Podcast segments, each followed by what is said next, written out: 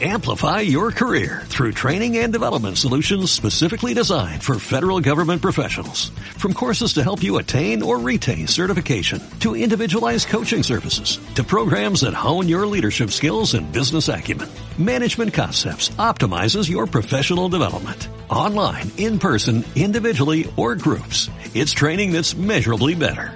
Learn more at managementconcepts.com. That's managementconcepts.com.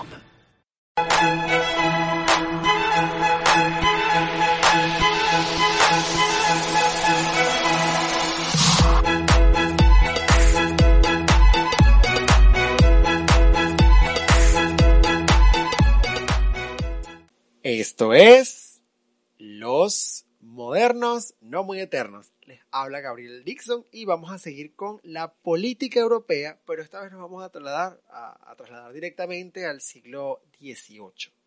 En la segunda mitad del siglo XVIII se impuso en gran parte de, de, de Europa el, este de, despotismo ilustrado, una nueva actitud política que surgió del deseo de conciliar el absolutismo con la necesidad de reformas el despotismo ilustrado no es, no es tan fácil de encontrar diferencias fundamentales entre el despotismo ilustrado y el absolutismo en cuanto a los métodos de gobierno utilizados, aunque teóricamente sí los vamos a conseguir en lo que se refiere a los fines. A ver, el monarca, considerándose con poder absoluto sin admitir ninguna otra legitimidad, pero adopta un carácter paternalista derivado de su despotismo que se sintetiza en esta expresión todo para el pueblo, pero sin el pueblo. El nuevo sistema de gobierno fue bien visto por algunos filósofos reformistas de la época, pues situaba el poder en el camino de la razón, se orientaba hacia el progreso y la felicidad de los súbditos, a la vez que limitaba el poder de los privilegiados. Los más significativos representantes del despotismo ilustrado en Europa fueron Luis XV en Francia, Carlos III en España, Catalina II en Rusia, José II en Austria, José I en Portugal y Federico II en Prusia. Sin embargo, el despotismo ilustrado no triunfó en todos los países. En el Reino Unido se consolidó la monarquía parlamentaria y en las Provincias Unidas se mantuvo la república parlamentaria. Ahora bien, dentro de las políticas de reforma que se implementaron dentro de este nuevo panorama político en Europa en el siglo XVIII, los monarcas ilustrados pretendían fortalecer su propio poder y fomentar el crecimiento económico. Para ello, pusieron en práctica políticas reformistas. En el campo administrativo, apoyaron el centralismo y la uniformidad de las instituciones, así como la promoción de funcionarios técnicos con independencia de su origen social. La educación se abrió a amplias capas sociales mediante nuevas instituciones docentes y se orientó hacia las ciencias útiles, experimentales, con aplicación práctica en la producción se desarrollaron las academias y se fundaron las sociedades científicas. En cuanto a la organización económica, se realizaron importantes reformas como la liberación de la propiedad, la liberación del comercio contra el intervencionismo de las corporaciones, a la vez que se impulsaba la colonización de nuevas tierras, y el fomento de las obras públicas.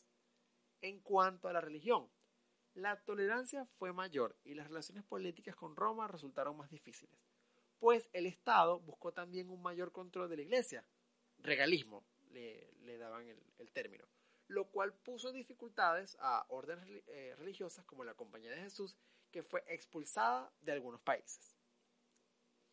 A ver, dentro de nuestro bonus de hoy es un extracto de el gobierno despótico de Federico II. Esto es un extracto de, de un escrito, o mejor dicho, de una correspondencia de Federico II, que dice lo siguiente. Un príncipe no debe mostrar nada más que el lado bueno. Mi cortejo es muy poco numeroso, pero bien escogido. Mi carruaje es simple, pero en compensación tiene buena suspensión, y yo estoy allí como en mi cama. Cuando llego a un lugar, llevo siempre un aire fatigado. Y me muestro al pueblo, o mejor dicho, me muestro al pueblo, aquí hay algunos errores históricos, con un pobre vestido y la peluca despeinada. Estas son las cosas que producen una impresión singular. Doy audiencia a todo el mundo. En todo lo que digo doy la impresión de no pensar más que en la felicidad de mis súbditos. Hago preguntas a los nobles, a los burgueses y a los artesanos, y entro con ellos en los más pequeños detalles.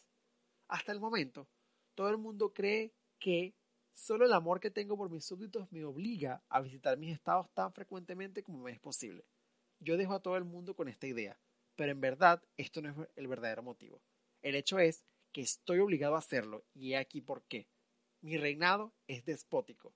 Por consiguiente, uno solo lleva la carga. Si yo no recorriese mis estados, mis gobernadores se pondrían en mi lugar y poco a poco se despojarían de los privilegios de la obediencia para no adoptar nada más que principios de independencia. Así que bueno, así pensaba Federico II. Pero bueno, así pensaban en Prusia, lo, lo podían mantener algunos otros monarcas, por lo menos él lo dejó por escrito. Y con este pequeño extracto damos por terminado este espacio de los modernos no muy eternos. Hasta la próxima. Amplify your career through training and development solutions specifically designed for federal government professionals. From courses to help you attain or retain certification, to individualized coaching services, to programs that hone your leadership skills and business acumen, Management Concepts optimizes your professional development. Online, in person, individually, or groups. It's training that's measurably better. Learn more at managementconcepts.com. That's managementconcepts.com.